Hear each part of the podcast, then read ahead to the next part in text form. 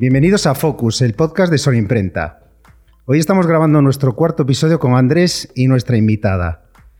Nos hemos desplazado a Madrid para poder compartir un rato con nuestra invitada y compartir sus experiencias como emprendedora. Sabemos que está viviendo estos momentos complicados. Queremos un poco ver cuáles son sus planes a futuro y poder sobre todo aprender de sus vivencias como empresaria todoterreno que es. Es un podcast muy especial porque nuestra invitada, además es cliente de Sol Imprenta desde hace muchos años, es de las personas que cuando me llama me alegra el día por la fuerza que tiene y sobre todo que tiene mi móvil, como muchos clientes que eh, me gusta hablar con ellos, compartir con ellos ratos y, eso para, para, mí sabéis que siempre es, es muy importante. Os voy a presentar, ella es Raquel Flores. Buenos días Raquel darte las gracias por tu tiempo y por el esfuerzo de poder compartir con nosotros este rato y poder conocer más de tus experiencias emprendiendo desde hace años. Raquel es una enamorada de la gastronomía azteca italiana. Es la fundadora de López y López Pizzerías, la primera que montó en la calle de los Cabestreros 2 y el segundo local que estuvimos ayer cenando es en la calle Loreto y Chicote 3. Es un local nuevo, abierto en plena pandemia, muy bonito y con un diseño muy, muy cuidado. Un espacio original que combina muebles de madera, detalles como madero visto, barra y diferentes mosaicos. El horno es el centro de la, de la sala. Su Instagram, para que todos lo podáis pues, ver, es arroba López y López Pizzerías. También es propietaria de la antigua taquería, en el número 4 de la calle Cabestreros, en el barrio de la Aveapiés, y luego nos contará un poco la experiencia de la cocina virtual que ya montó hace tres años y que pues, le ha ayudado a llevar mejor el tema de, esta pandemia. ¿no? Y probablemente abrirán La Tarara, una bermutería que es el siguiente proyecto en el que están trabajando y que según nos comentaba, pues espera ya en el mes de marzo lanzar. De sus pizzerías, ¿qué dicen? Pues eh, es una apasionada también de, de la atención al cliente y algunas de las reseñas que, estuvimos viendo pues hablan de que las pistas son exquisitas, la de Pepperoni es una pasada, es un lugar muy acogedor, la atención muy cercana, te sientes como en casa y pienso volver a muy a menudo. Otro, pues podíamos leer de las mejores pizzas que he probado, la masa súper fina y las pizzas muy sabrosas.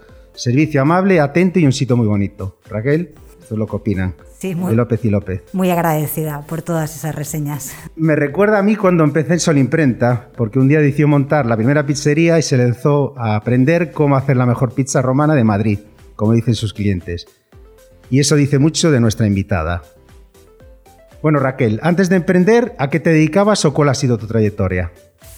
Pues eh, antes de emprender, eh, yo era abogada. Estuve durante 10 años eh, casi ejerciendo mi profesión y eh, me especialicé en varias cosas distintas. Vengo de familia de abogados. Mi abuelo paterno y materno eran abogados, mi madre y mi padre eran abogados. Bueno, yo seguí un poquito la tradición familiar, pero además con gusto, es decir, yo quería ser abogada. El tema es que también siempre quise emprender. Recuerdo antes de estudiar, eh, antes de empezar la universidad, yo ya tenía en la cabeza eh, que quería emprender y quería emprender en hostelería. Entonces, bueno, tuve un impasse en mi vida entre varias empresas. Eh, estaba en una empresa, en una multinacional de seguros, y eh, me tomé un tiempo libre y me fui a vivir a Nueva York. Pasé en Nueva York dos años eh, intentando aprender inglés, o perfeccionando mi inglés. bueno, al final lo conseguí, pero de aquella manera. Durante todo este tiempo, la verdad es que estuve pensando eh, al regreso eh, a Madrid, a España, en dejar la empresa definitivamente y abrir mi primer local de, hostelería. Y así fue. dos años fuera de Madrid, fuera de España, regreso y me lanzo. Me lanzo en Malasaña, abro un local que ya no, ya no tengo y eh, me meto en cocina directamente. Me sentía bastante intrusa al principio. Yo tenía esa sensación de, eh, bueno, tú te has dedicado al derecho toda la vida, te gusta cocinar, obviamente es tu pasión, te gustan los ingredientes, te gusta aprender. Y paso de, estar en un despacho de abogados a estar en una cocina, ¿no? en, un, en un local de, de Malasaña que se llamaba, y se llama creo, la antigua huevería. Así me lancé y fueron años realmente divertidos. Fíjate, al final todos los que hemos tenido un trabajo fijo, pues al final un día decidimos lanzarnos. ¿no? Y, esa, que, es algo inconsciente, porque al final dejas mucho, porque has estudiado una carrera, todos te hablan de tener un sueldo fijo. Yo me acuerdo cuando mi madre me decía, qué guapo estás de traje. Claro, ahora me ve que ya no llevo traje. Incluso mis hijos le decían a la madre, joder, papá, qué guapo estaba cuando iba de traje.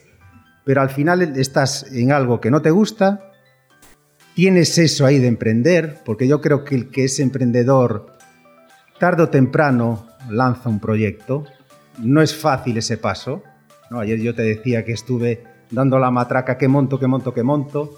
Es, es tremendamente complicado el paso porque eh, pierdes un colchón de seguridad que se llama sueldo fijo.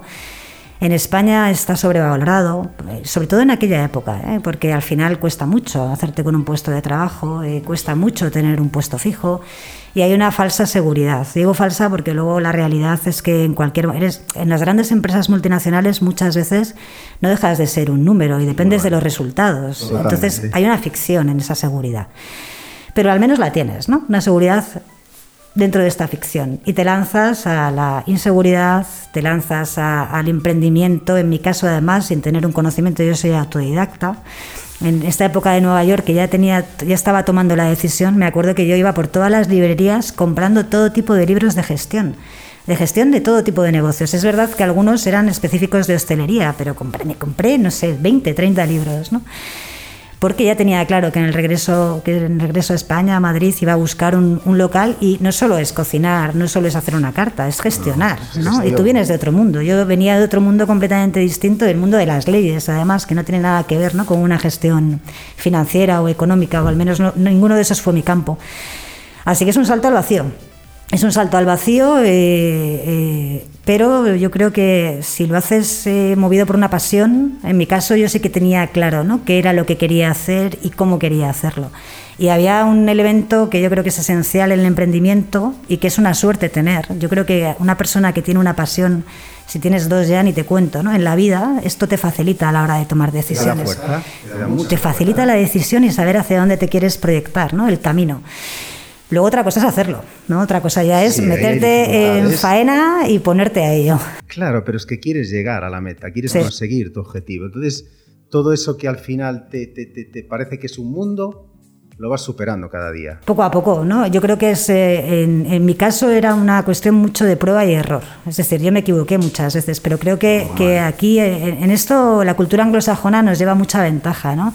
En el derecho a equivocarse y las segundas oportunidades. Eh, yo me metí en aquel local, eh, hice mi carta. Eh, fíjate cómo elegí yo la primera carta, para que veas. Siendo mis, eh, gastronomías preferidas la italiana y la, y la mexicana, aquello se llamaba la antigua huevería.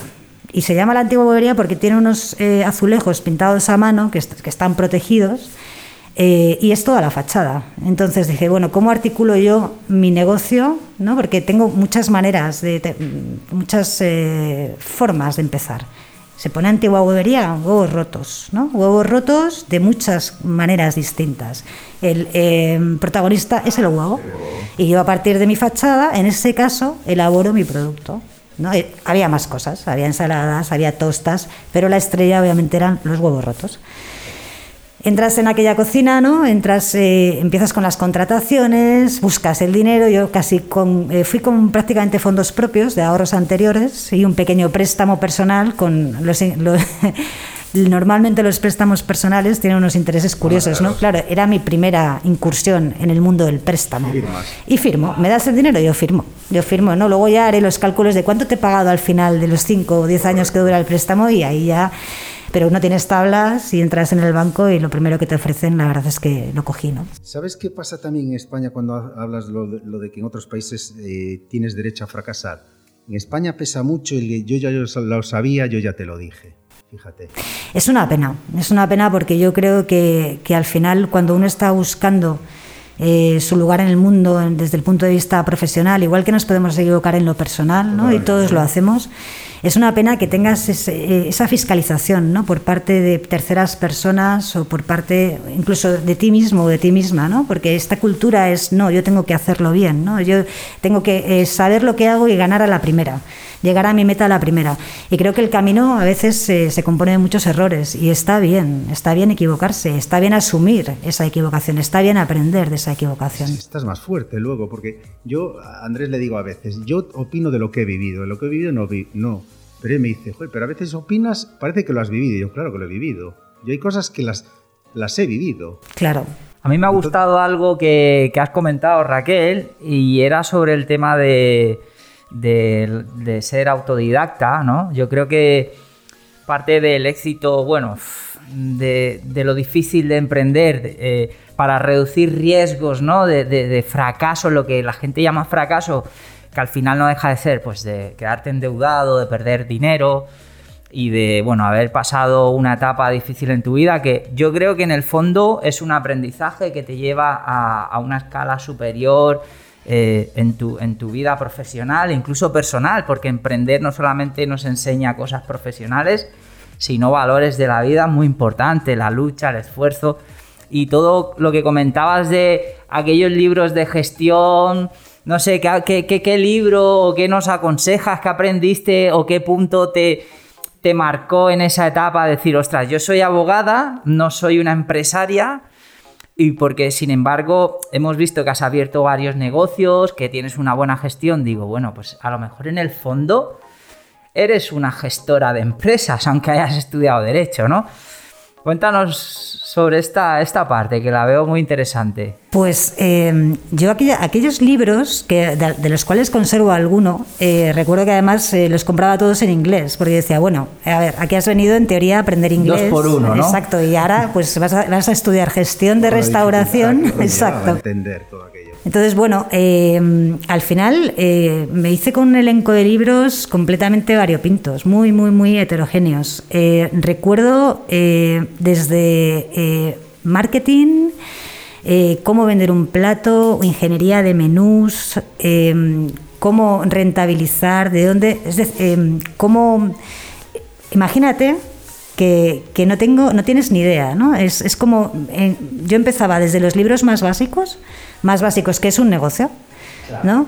¿Cómo, ¿De qué parte se compone un negocio?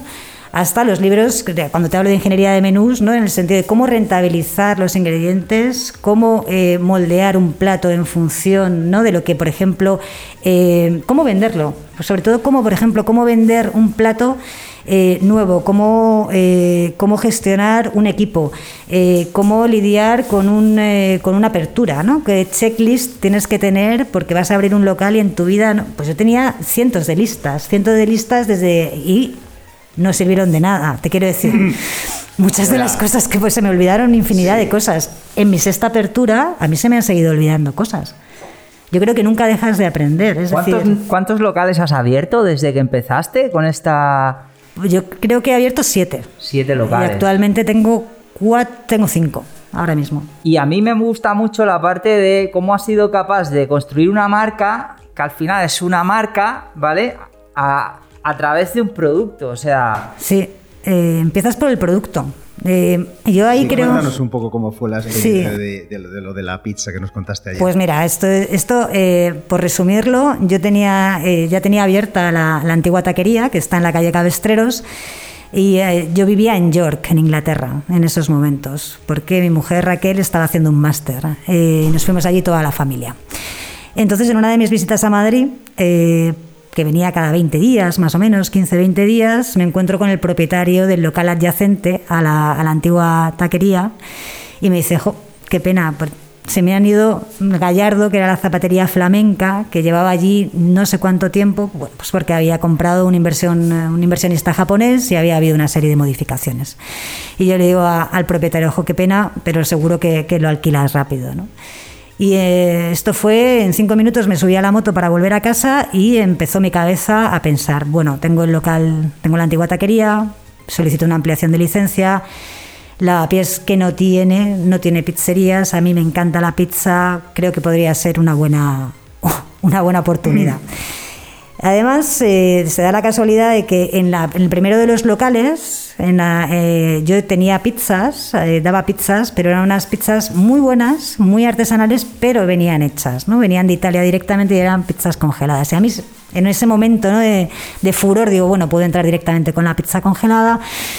Eh, pero vaya, ¿no? que, que pérdida de oportunidad, eh, me puse a buscar cursos para hacer las pizzas artesanales. Y me puse en contacto con Jesús Marquina, que ha sido mi gran, mi gran maestro en el tema de la pizza conseguí apuntarme a un curso en Navidad, que nosotras veníamos desde York a Madrid a pasar las Navidades y me fui a Tomelloso durante una semana a aprender a hacer la, la pizza artesanal. Y así surge eh, viendo porque realmente no es tan complicado. Es una cuestión de, ponerle un poco de mimo al, producto. Al final, hacer una pizza artesanal es una cuestión de química y es una cuestión de producto, ¿no? de harinas. Tú ayer remarcabas mucho la importancia que le das a cualquier elemento que lleve la pizza, a la calidad del producto. Es que, es, que para mí es esencial. Es que si no, además, no tiene ningún... Eh, si tú partes de la pasión, como, como, yo en esto entré por pasión y todavía la conservo a duras penas, pero la conservo. Sí. Porque es muy difícil, ¿no? Y te gusta hablar con los clientes, nos decías. Me encanta. Estás en cualquiera de los locales, se te puede encontrar. Se me puede encontrar. En todos y en ninguno. Ese es el fallo. porque claro, puedo estar en cualquiera de ellos o gestionando, eh, cuando al final, al final el crecimiento... Eh, lleva un poco a mí, me, separa un poco, me, da distancia con el local, lo que a veces es bueno y a veces en cuanto, a la, en cuanto al trato con el cliente es malo, pero siempre intento y además, de hecho, creo que es una realidad, la gente que está en cada uno de los locales tiene esa cercanía. Nosotros tenemos un punto de informalidad, entre comillas, porque queremos que el cliente, y eso lo intentamos a toda costa, se sienta como en casa. Y no es un lugar común de lo que estoy hablando, de verdad. Creo que esa es una de las eh, cosas que nos diferencian. Por eso los locales siempre son medianos o pequeños. Porque ahí hay un punto. tiene un porqué. Tiene un porqué, primero de gestión. Yo no me atrevo con locales grandes. Además, es que eh, siempre opté, cuando cogí el primero, para mí una de las principales eh, condiciones es que fuera pequeño, porque yo estaba fuera. Era, eh, era mi primer local. Pero luego descubrí que los locales pequeños o medianos son mucho más fáciles de gestionar y de tener bajo, bajo control. Este tamaño, este, este, porque al final eso te lleva a un equipo reducido de personas que trabajan, pero eh, em, que tienen un contacto muy estrecho con el cliente. Es, muy fácil que tú entres. Es cierto, en las opiniones mucha gente mencionaba nombres de personas que habían atendido. Sí, es que. Eso es lo que me sorprendió, que la gente pues me atendió muy bien esa persona y mencionaba el nombre. Y eso va en las dos direcciones, porque esa persona que está atendiendo sabe el nombre del cliente, normalmente sabe la pizza que le gusta. Son, tengo muchos clientes recurrentes saben lo que quieren, exacto, lo que quieren tomar. Directamente entran por la puerta que una cervecita y una pepperoni o directa, es así. Y esa es nuestra, es un poco la filosofía que tenemos. Y eh, el, hecho de que hace, de hacer que el cliente se sienta como en casa unido al producto unido a una atención más personalizada yo creo que es un poco lo que marca marca la diferencia. Para mí un local no solo es el producto es la gente que trabaja en el local con cada una de las historias de la gente que trabaja en el local. Esto que cuentas es muy interesante porque en el mundo digital siempre estamos hablando de conseguir la recurrencia de los clientes ¿eh, Juan siempre estamos intentando fidelizar los clientes que nos compran a través de la tienda online, ¿no? Porque alguien te paga, no te conoce, te está dejando su dinero y, has de dar un servicio de cumplir sus expectativas, incluso llegar a superarlas, para que ese cliente, incluso por una oferta más barata a la tuya, vuelva a comprarte a ti, porque sabe que, que tú eres bueno, que, que, lo estás atendiendo bien, que le das un buen servicio pre y postventa, ¿no? Y, me hace mucha. Porque, claro, es volver a los básicos, ¿no? Los básicos es eso, ¿no? Y comentabas lo de la recurrencia en un restaurante, el llegar a conocer, cosa que siempre hablamos de humanizar la atención, ¿no? De que nos conozcan, de que saben quiénes somos, de nosotros conocerlos a ellos, ¿no?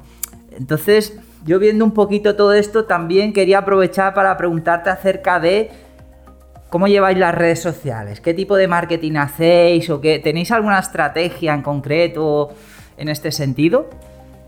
Bueno, el, tema de las redes sociales, eh, nosotros eh, hemos sido bastante dejadas tradicionalmente, es decir, eh, tuvimos la suerte por los emplazamientos de los locales en donde el boca a boca nos servía mucho. En Malasaña, cuando era un barrio, antes de los Airbnb, antes de los pisos turísticos, lo habitaban muchas personas y era un barrio muy dinámico. Y es que ahí está un poco el kit de la cuestión, cómo ha cambiado no solo la pandemia, sino antes de la pandemia, eh, la gentrificación ¿no? y a la vez de, los distintos barrios céntricos de Madrid y a la vez eh, cómo se ha expulsado al habitante para dar, eh, para dar cabida al turismo. ¿no?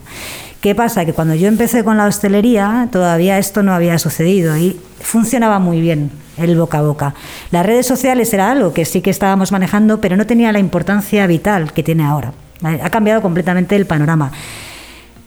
Llegamos tarde, porque nosotras en esto llegamos tarde, pero sí que tenemos un cierto manejo de las redes sociales, sí que tenemos ahora una estrategia de redes sociales, entre otras cosas porque no nos queda eh, más remedios. Eh, hay que comunicar, hay que llegar a cuanta más gente mejor y te tienen que conocer. Ahora, imagínate con las restricciones que tenemos en Madrid y con, y con el adelanto de cierre de los locales. Está siendo realmente complicado. Sí, porque la gente va, va a redes sociales para informarse de horarios, Totalmente. Ya, muchos ya van, ya vienen con, incluso con lo que van a tomar. Totalmente, pero es que ni siquiera es la red social, ya son todas las aplicaciones que a tenor, ¿no? De, o que eh, aprovechando esta coyuntura están eh, comunicando constantemente y tienes que estar en todas o prácticamente en las más importantes, porque es que parece que si no estás en las redes sociales no, existes. A mí me ha fascinado las opiniones. Yo soy fan de las opiniones. Creo que ahí la gente necesita conocer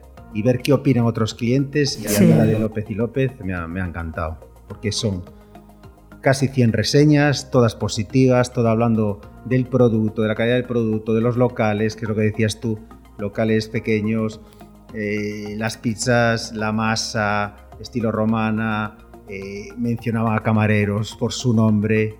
Entonces al final eso, la gente nos, nos hemos acostumbrado a cuando vamos a ir a un local, aunque nos esté diciendo el vecino vete allí que está muy bueno, parece que queremos ir a, la, a ver qué dice Google. Acabamos todos en Google.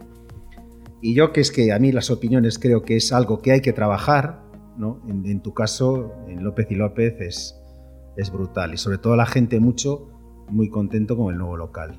Sí, bueno, ha sido un salto respecto al primero. El primero lo hicimos, ya te, contaba, ¿no? Viviendo en York con cuatro duros, eh, autofinanciación otra vez y un pequeño préstamo, eh, cuatro mesas, un lavado de cara. Hicimos lo que pudimos para abrir. Yo le dije a Raquel, en tres meses lo hago, no te preocupes. Pues, pues pasaron seis. los emprendedores.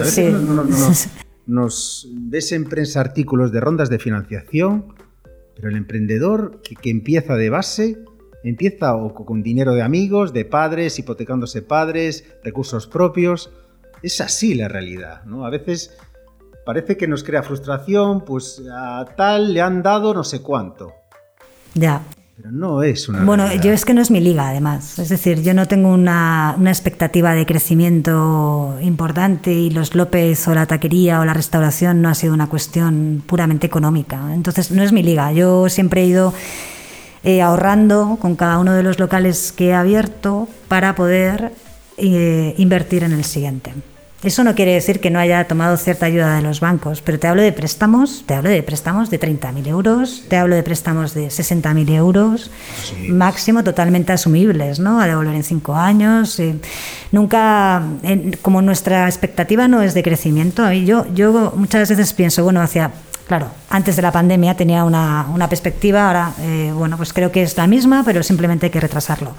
Y creo que con abrir dos López más, es decir, yo tengo la sensación, porque eh, ahora mismo tengo dos espacios físicos, y probablemente acabemos con otros dos espacios más, y ahí yo me siento completamente realizada con el tema López. ¿Sabes? Es que. es ahora, cuando te veas con eso, te surgirá un local nuevo, una idea nueva. Eso dicen, sí. Porque al final, ¿sabes? El emprendedor parece que llega un momento que dice, hasta aquí, no hago nada más. Pero vuelves a visitar un local, la zona, te gusta otro tipo de comida y seguramente. Sí, es difícil parar. Pero también López, eh, López y López como marca le queda mucho por redondear. Eh, porque yo no he parado estos últimos seis locales, prácticamente los he abierto a uno por año. Correcto. Eh, creo más o menos debe ir por ahí, uno por año. ¿Qué sucede? Que antes de terminar de redondear tanto la imagen como el local, me embarco en otra aventura y quedan un montón de cosas por hacer. Queda, de verdad, queda redondear la marca, eh, hacer un consumo más responsable a través de una compra más responsable de producto, que es una de las cosas que para nosotras es una absoluta prioridad. Eh, em, cambiar ¿Te puedes creer que en el López, en ninguno de los dos López llegué a tener una carta física? Funcionaba con los flyers que tú me hacías. Que es ¿Cómo podemos pensar? Pues esta soy yo. Hay cosas que me dejo por hacer y si no las he hecho en ese momento ya, como estoy embarcada en otra aventura, eh, me cuesta muchísimo retomar. Entonces en algún momento quiero parar, quiero parar y redondear todo lo que todo lo que tengo y te lo digo a, ahora que estoy abriendo una bermutería para dentro de dos. O sea, que en fin, fíjate, que te digo, hay que redondear, pero ya estoy embarcada en otra cosa, ¿no? Y al final eh, pierdes, pierdes, yo pierdo un poco la perspectiva. Entonces quiero parar de verdad y redondear todo lo que. Todo hay un lema que, que, sacaron un equipo de creativos, entre los que estaba Agustín Vivancos, que era decir parar para seguir. Quiere decir no parar, sino parar para seguir, coger impulso y mejorar. Totalmente de acuerdo, vamos. Mira, el tema de la pandemia. Yo la pandemia, bueno, hoy estás aquí porque a mí, y te lo dije ayer, en, plena pandemia, chaparrón, me llamas que quieres pegatinas, digo yo, no puede ser. y es una pasta en pegatinas. Y yo, pero ¿estás bien? ¿Cómo te va? Me sorprendió, ¿no? Que, en ningún momento eh, parases o, o ahorrases o quisieras no, no, tú seguiste ahí. Yo seguí. Pero ha sido duro, ¿verdad? Ha sido, está siendo muy complicado y em, yo hasta hace 15, 20 días no estaba tan, tan preocupada. Es decir, hemos ido de alguna manera esquivando los grandes golpes de la, de la pandemia. Cuando empieza la pandemia, eh, yo reúno a todo mi equipo de todos los locales. Antes de decretar el estado de alarma, yo ya estaba viendo que, que aquí estaba pasando algo y algo muy, muy, muy gordo y mm, empezó a, plantear la idea de cerrar el local, de cerrar todos los locales para esperar, era un a ver qué pasa, porque ahí no sabíamos si iba a ser una semana, dos semanas, tres o cuatro meses, ¿no? Y entonces, a partir de, esta, de este cierre, eh, yo tengo una cocina ciega con, con Deliveroo y eh, eh, opté por tener una huida hacia adelante. ¿En qué consiste la vida hacia adelante? Bueno, pues eh, continué con las marcas. Yo tengo allí, empecé con López y López, eh, con la pizzería, y después eh, fuimos incorporando una serie de marcas. Así que esas marcas, para redondear el producto en plena pandemia, es cuando te llamo y hago pegatinas para ellas, ¿no? para tener todo personalizado en esta huida hacia adelante y conseguir que el producto llegara mejor a todos los clientes. Así que esa fue un poco la historia. La, pandemia ha sido muy dura. El primer, el primer objetivo que, tuvimos y con el que hablé con el equipo era que yo no quería despedir a nadie. Habíamos tenido contrataciones muy recientes en esos, en esos días. Eh, teníamos varios contratos que no llevaban más de dos meses, más de tres meses, incluso uno de tres días, 15 días. Y el objetivo, viendo la que se avecinaba, era no despedir a nadie. Entonces metimos a toda la plantilla en el ERTE Em, a la espera de ver cómo íbamos a, salir. A día de hoy he de decir que hemos conseguido el objetivo de no despedir a nadie, de mantener toda la plantilla, porque igual que, el producto es, que yo te doy un, trato muy, muy personalizado, muy humano en mis, eh, en mis locales, trato de tener esa, esa misma relación con la gente que trabaja, yo me gusta decir conmigo, ¿no? que trabaja conmigo. Y yo lo que estaba viendo allí eran historias, eh, son vidas, son familias, son... Y claro, se avecinaba una muy gorda, pero el objetivo era no despedir a nadie. ¿Cómo puedes no despedir a nadie? Huyendo, huyendo hacia adelante. ¿Cómo? Implementando en esta cocina que os digo que tengo con, con Deliveroo, implementando marcas, haciendo que ese producto llegue bien a mi cliente para vender más, ¿no? Porque minimizo mis pérdidas. Obviamente ahora sí que vamos con un crédito ICO que cuando llegue el momento de devolverlo ya veremos cómo lo hacemos, pero ahora día de hoy hemos conseguido nuestro objetivo. Vale. Eh, hablando un poquito sobre esto que comentabas de la cocina virtual, que nos generaba a nosotros bastante intriga. Sí, ¿no? Sí. sí, sí, me encantó porque soy un fan del tema de las cocinas virtuales, siempre lo he tenido en mi mente, he conocido algún proyecto, hay unos chicos que tienen, empezaron en Berlín y creo que están de la mano con Globo también están haciendo cosas muy chulas. Y cuando bueno, me enteré de que también estabas eh, en este mundo con marcas virtuales y tal, digo, ostras, explícanos un poquito cómo funciona, cómo llegaste a eso. Entiendo que ya hacías delivery por tu cuenta en la pizzería, pero claro, ¿cómo llegas a montar una cocina en conjunto con Deliveroo? en qué consiste esto de tener una marca virtual, porque al final has pasado de ser un negocio tradicional de un restaurante de toda la vida y sin darte cuenta eres ahora una emprendedora digital también, ¿no? Sí, muy a mi pesar. ¿eh?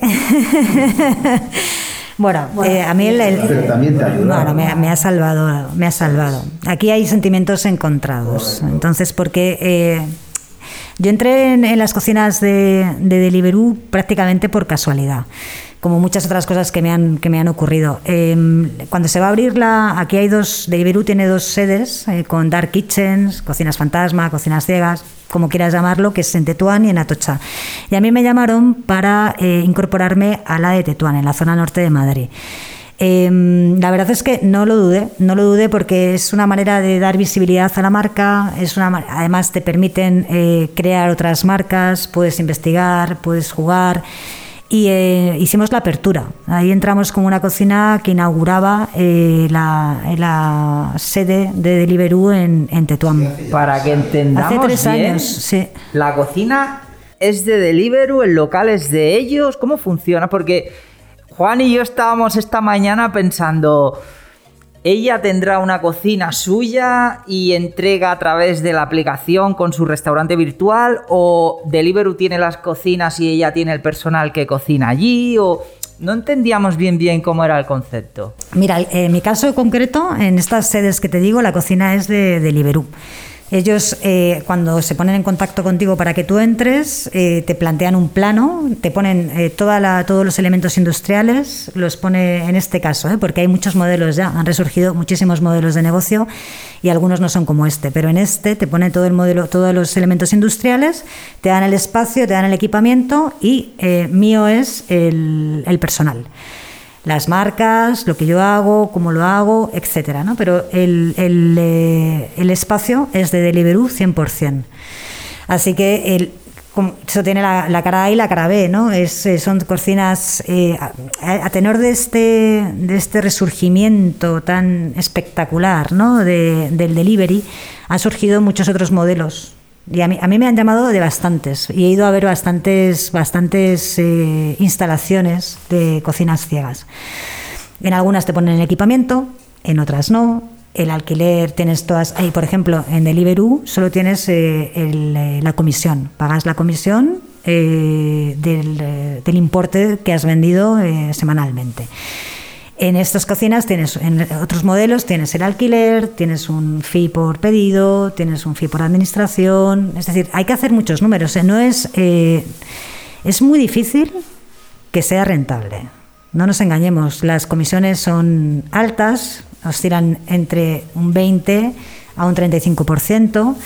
Eh, los gastos son importantes y hay que tener, mm, o sea, hay que, hay que hacer las cuentas eh, con muchísimo cuidado. Hay que planificar una buena estrategia para, para, poder entrar en estos canales porque puede ser una... Puede estrangularte ese crecimiento con baja rentabilidad, ¿no? Al final es que, tienes gastos de personal, tienes gastos de producto y, y no es lo mismo que cuando vienen a consumir en tu restaurante. Sí, bueno, y pierdes el control sobre el producto una vez que tú lo sacas de tu cocina. Y dependes de los riders, y dependes de... Son muchísimos factores a, tener en cuenta. No solo es la pérdida del control, es decir, tú tienes muchas, yo tengo muchas quejas. Eh, eh, pues porque la comida llega fría, ¿no? O tengo, hay una guerra de precios entre las distintas plataformas. ¿A qué lleva esto? Que cuando se está concentrando mucho el mercado en este tipo. Es increíble, tiende a, eso. ¿Y qué sucede? Que hay una guerra de precios. ¿En qué repercute la guerra de precios? En la calidad del servicio y en la calidad de la comida.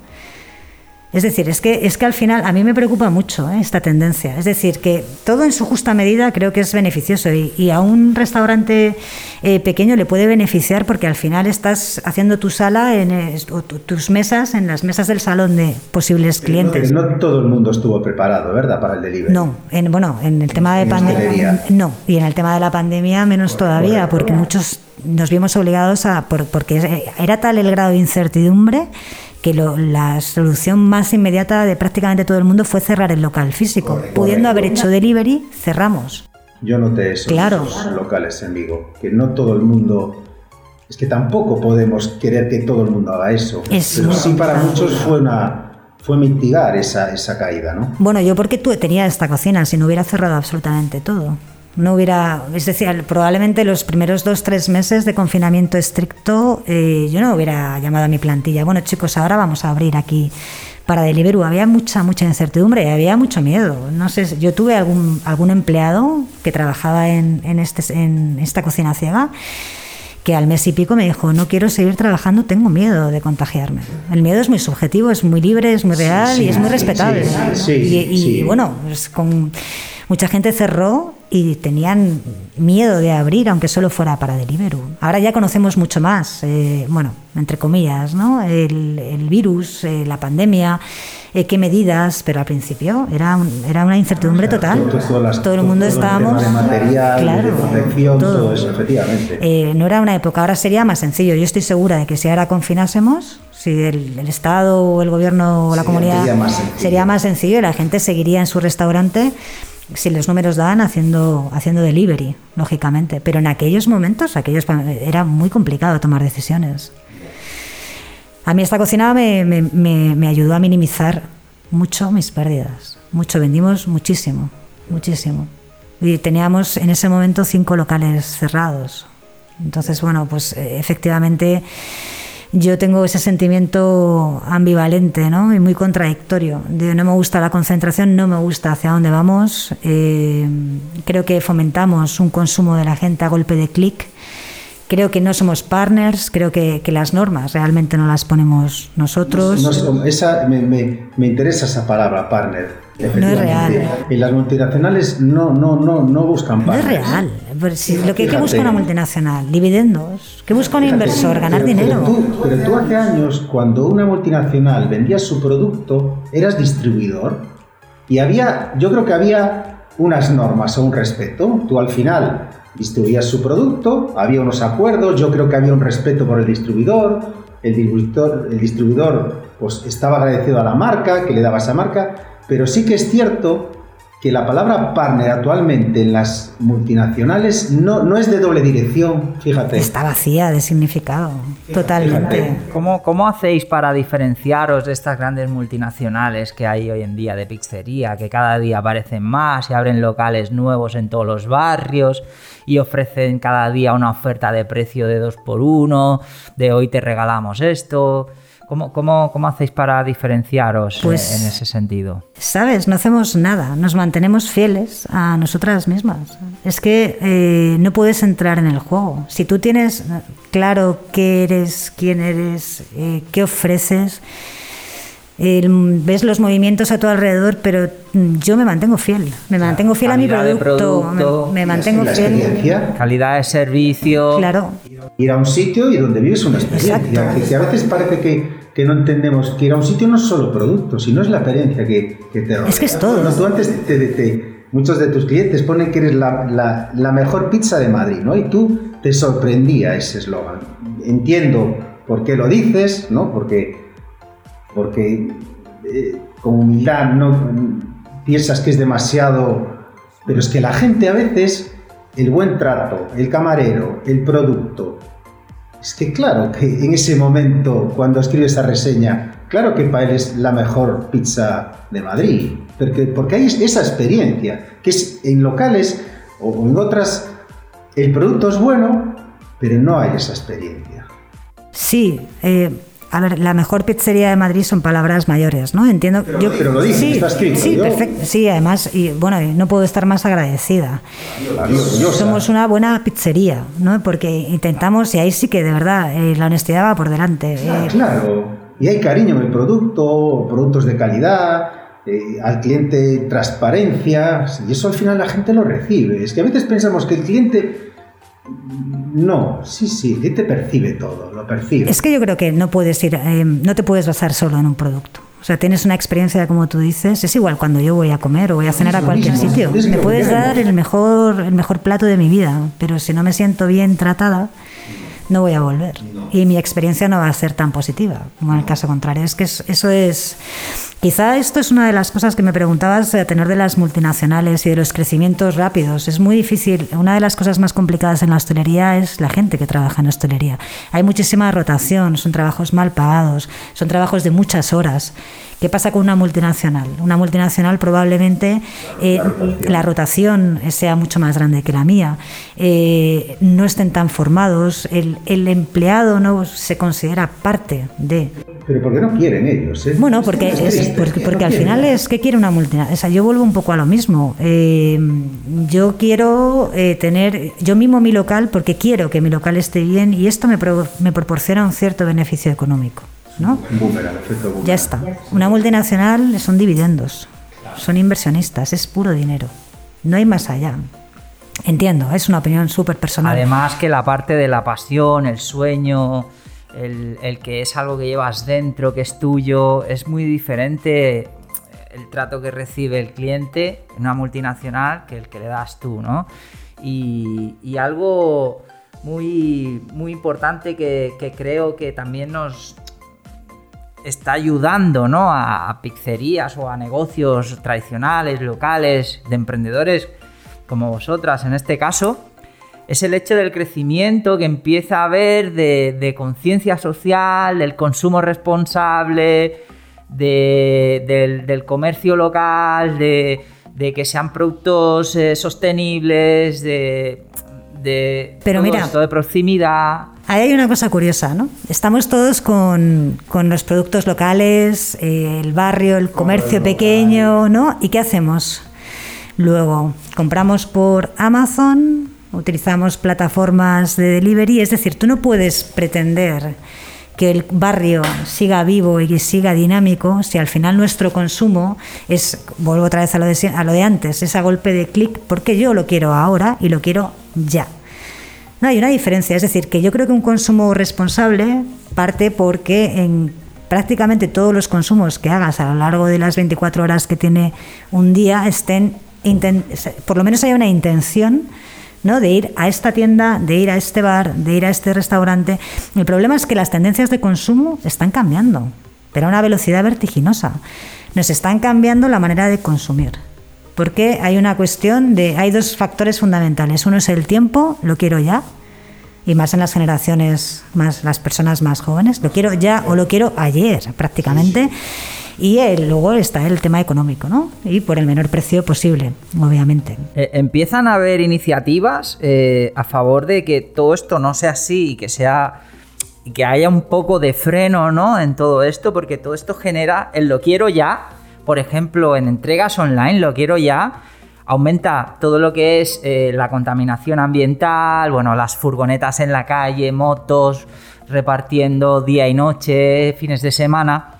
Y empiezan a haber iniciativas incluso en grandes empresas de transporte en el que cuando vas a comprar, o perdón, en e-commerce, eh, que cuando vas a comprar te dan la opción de entrega sostenible, que es no tengo prisas por recibirlo, me lo podéis entregar cuando os vaya bien, ¿no? O sea, te ponen un, tramo de, días, ¿vale? En los que tú decides, incluso te lo repercuten en el precio, te hacen un descuento o algo así, en el que tú recibes el paquete, pues cuando, esto creo que lo hizo Correos o no sé quién fue, que, tú recibes el paquete pues en los días que, el camión normal no haces que se mueva toda una maquinaria e-commerce eh, de transporte que genera CO2 y todo aquello para entregarte tu paquete, ¿no? Así que, bueno, pero la semana pasada, hace poco estuvimos hablando con Eura, que con, con Bernat de Eura, que están con todo el tema de, de la proteína vegetal y tal, y él explicaba también, ¿no? Porque ellos también afrontan retos muy, muy complicados, eh, sobre todo porque la industria cárnica cree que ellos vienen contra ellos, ¿no? Entonces, aún en día cuando vas a un supermercado y quieres comprar carne, y era algo que hablábamos, ¿verdad? Claro, es que yo voy al supermercado y vuestra carne vegetal es más cara que una bandeja de carne. Entonces, claro, él decía, claro, es que todo el proceso de fabricación y todo esto pues hace que el producto... Bueno, yo parto, y también porque no pagamos el precio de la carne como debería, con lo que realmente cuesta, ¿no? Aquí es donde está la responsabilidad del consumidor. Es cierto que no toda la responsabilidad se puede poner en el consumidor, Pero si uno está medianamente informado de cómo funciona la ganadería intensiva, de cómo afecta al campo la agricultura industrial intensiva, etcétera, em, y vemos la realidad, para mí está completamente relacionado, ¿no? No solo con el CO2, no solo, yo creo que hay un problema serio de cómo nos alimentamos y cómo echamos, ¿no? cómo miramos a otro lado, eh, queriendo no ver cómo y de dónde salen los productos. Y creo que ahí hay un temazo, porque al final eh, tiene que haber una tiene que haber un cambio porque a mí yo leí hace mucho tiempo una frase no recuerdo quién la dijo no es mía desafortunadamente y es que es el hombre el que necesita la naturaleza porque la naturaleza no necesita al hombre. Y creo que a la vista está ¿no? las consecuencias de nuestros actos y de este crecimiento y de este consumo compulsivo.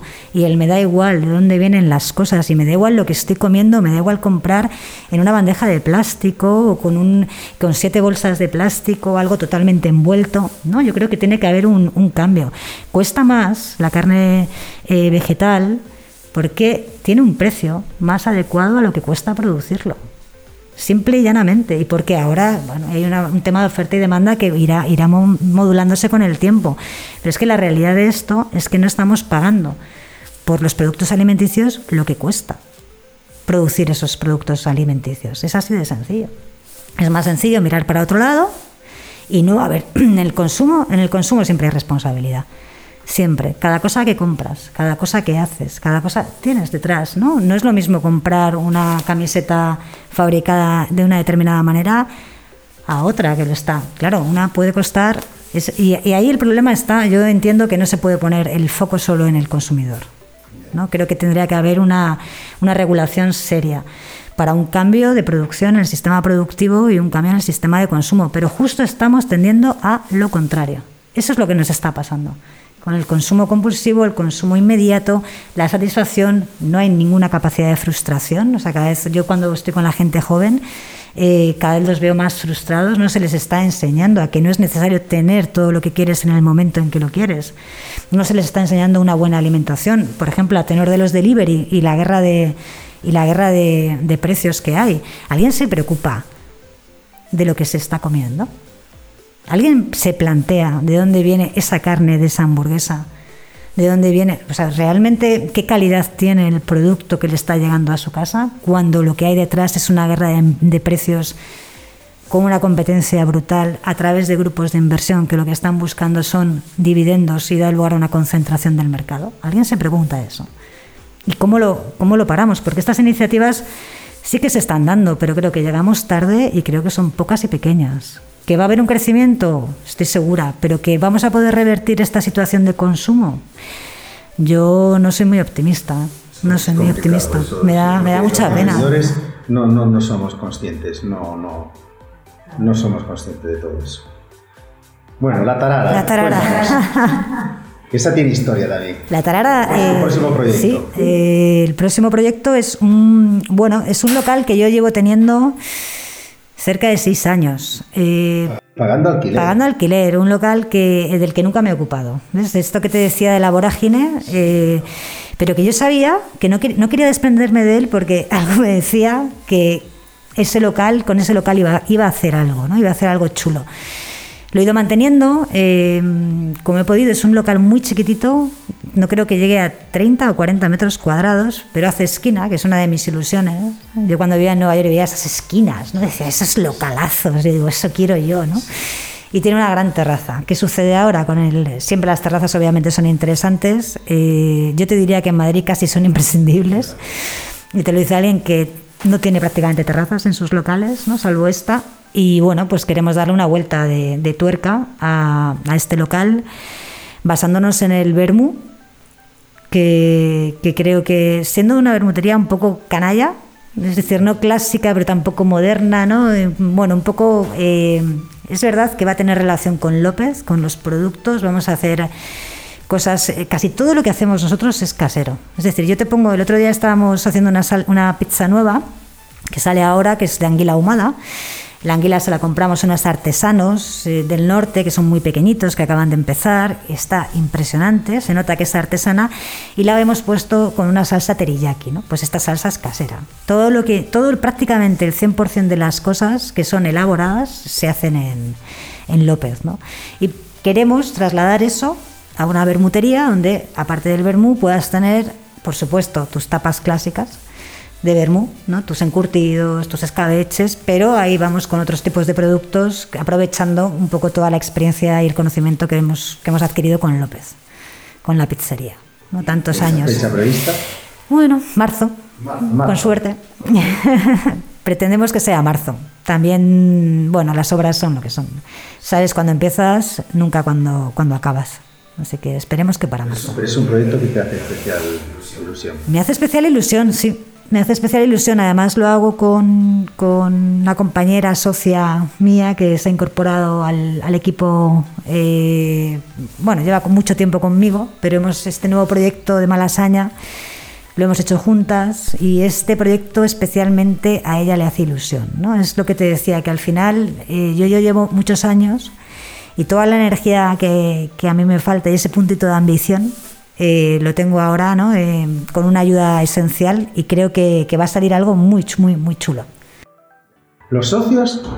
¿Qué opinas de los socios? ¿Cómo es la relación con los socios? Bueno, yo, yo tengo una teoría muy radical. Yo hasta ahora no esta es la primera la primera incursión que hago eh, es en el mundo societario sociedad que no es unipersonal es, ha sido con el eh, con este local de Malasaña y con este nuevo es muy difícil es muy difícil porque eh, y más si somos dos o sea, tampoco creo que dos no es un buen número cinco son demasiados creo que el tres es el número perfecto no porque siempre Ah, tiene que haber, creo que el equilibrio te lo da la tercera parte. Cuando solo sois dos, o sea, cuando en este caso, por ejemplo, cualquier desavenencia, cualquier, cuesta muchísimo más salir de ella, ¿no? Hay mucha más negociación y como son, todo emprendimiento tiene tensiones, todo eh, emprendimiento da lugar a discusiones, hay que tener muchas tablas, muchas, muchas tablas para, para poder encauzar la relación y que eh, sea un camino más o menos tranquilo, ¿no? Y algo que, que, cuando entré yo en todo este tema, empecé a leer el pacto de socios. ¿Se va a hacer pacto de socios? Bueno, intentamos hacer un pacto de socios, pero de socias, pero lo dejamos a un lado. Debe, es obligatorio hacer un pacto de socios. Porque yo, fíjate, yo hay una parte de, de que es el tema de las máquinas propias que tenemos en impresión, ¿vale? Que es una inversión que hice con Ricardo, que las tenemos en Teruel, y fíjate que yo, eh, las máquinas, a pesar de las que las he pagado a medias con Ricardo, no están a mi nombre. Ya. Pero porque por encima de todo, para mí Ricardo es mi amigo. Claro. Yo no tengo que firmar ningún papel con él. Porque creo, a ver, yo hablo a mi nivel pequeño, es, es oye, hemos decidido invertir en máquinas, las hemos amortizado súper rápido, damos un servicio express 24 horas muy fiable, pero yo con él no tengo firmado nada. La gente habla de los pactos de socios y yo contigo puedo firmar un pacto de socios donde se enumera una serie de acuerdos. Pero el que alguien te joda, eso no lo supera el pacto de socios.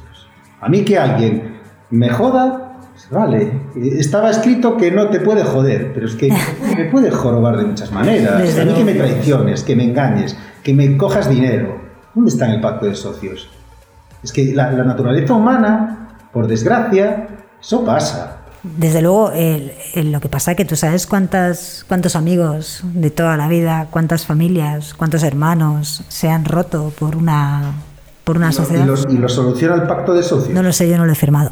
Es la, no tengo... la reflexión que dejo ahí. Ya, eh, yo siempre eh, creo que hay que... Es, no vas a solucionarlo, ¿no? La traición, eh, la parte emocional no la vas a solucionar, pero sí es posible que te ayude mucho en la parte, en la parte, si hay una separación en la parte económica y en el, y en el reparto, porque la traición, lo emocional, no lo soluciona ningún papel. Eso, eso. A mí me traicionas. Bueno, imagínate. Me, me jorobas.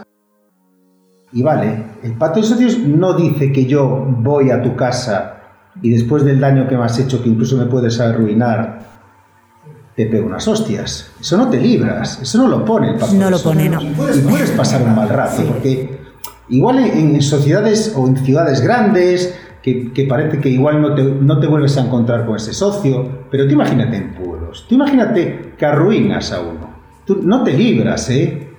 Y, y eso en la crisis del 2008, que fue tan dura, hubo situaciones complicadas. Entonces, yo cuando leo que el pacto de socios soluciona todo, la, relación entre los socios, hay cosas que, la, creo... La relación económica.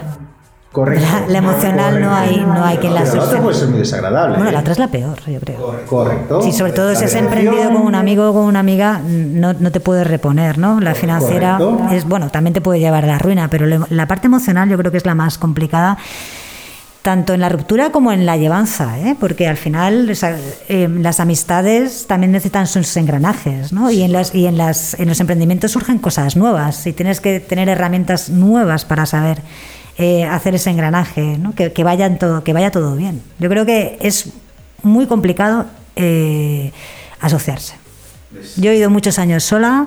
Estoy encantada, pero me está costando mucho. está costando muchísimo. las decisiones ya no son Exacto y además con dos personas distintas completamente, con eh, partes eh, eh, expertise distintas, donde, ¿sabes? Donde se intentan poner, limitar muy bien qué hace cada cual, pero luego hay siempre campos que se entremezclan, se entrecruzan, se entrelazan y ahí surgen, ¿no? Surgen. Si estás habituada a tomar tú las decisiones, tienes muy complicado.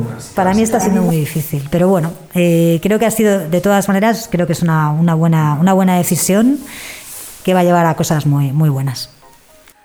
Bueno, entonces, eh, un poquito ya llegando al final de, este episodio, nos gustaría, ya que tenemos uh, nuestros oyentes, son emprendedores, son pequeños empresarios, autónomos, nos gustaría que nos dejases algunos consejos para aquellos que, bueno, ya sea en el mundo hostelero, gastronómico, que en este momento lo está pasando tan mal, especialmente este sector ha sido muy afectado, o para cualquier emprendedor ¿no? que tiene su sueño, su idea, ¿no? que pudieras dejarnos según base a tu experiencia, porque Focus al final es aprender de las experiencias de, otros emprendedores. Bueno, a mí me, resulta muy difícil eh, dar consejos porque eh, básicamente mi experiencia personal ha sido algo que me ha movido un poco por una pasión, ¿no? La pasión de cocinar, la pasión de comer, la pasión del producto. Yo aconsejaría calma, que se preparen para, para noches eh, sin dormir, con muchas preocupaciones, muchísimo esfuerzo, muchísima incertidumbre, pero desde luego muchísima satisfacción. Es decir, emprender eh, creo que es lo mejor, en mi caso es una de las mejores decisiones que he tomado. Me encanta eh, esa asunción de responsabilidad a la vez con el miedo, ¿no? Y creo que tienes que estar preparado para eso. Si quieres emprender hoy en día, primero ojalá sea con una pasión y lo hagas a través de una pasión. Y si es a través de una necesidad, sin esa, sin, sin esa pasión, calma, tranquilidad, prepararse para trabajar sin descanso y seguir soñando. Yo creo que la proyección de lo que quieres hacer es lo más, lo más importante y mucho, mucho esfuerzo. es que al final es, es tremendo, es tremendo. decía mi madre, del trabajo viene el bien. Exacto. Se trabaja muchísimo emprendiendo, pero es muy, muy, muy satisfactorio. Es muy bonito. Bueno, pues hasta aquí. Muchas gracias Raquel por este momento tan especial. Gracias a vosotros. Gracias por ser cliente de Sol Imprenta de tantos años. Sí, seguiré siéndolo. Eso sí, siempre, siempre. esa fidelidad trabajáis, trabajáis muy, muy, muy bien. Y nada, más. Pasión por el cliente, como tú Exacto. bien dices. Exacto, y mucho ánimo. Mucho, ánimo en estos momentos, por supuesto que sí. Antonio, te damos paso ya. Un abrazo. Andrés. Gracias, Raquel. Gracias a vosotros. Y nada, gente, os recomiendo que, os paséis por, por los locales López López son pizzerías buenísimas, ahí lo probamos y, recomendable 100%. Sí, seréis más que bienvenidos. Gracias. Gracias Juan, gracias Andrés y muchísimas gracias a ti Raquel por acogernos también en López en López. Muchísimas gracias por participar en Focus, nuestro podcast y muchísimas gracias de nuevo por acogernos también eh, y darnos también de cenar a la noche. Mm, yo personalmente me sumo a esa larga lista de clientes satisfechos y animo a todo Madrid a probar tus pizzas que están de muerte, están deliciosas. Te deseo muchísima suerte en tus futuros proyectos y espero verte pronto en tu local de Bermud, en tu bermutería.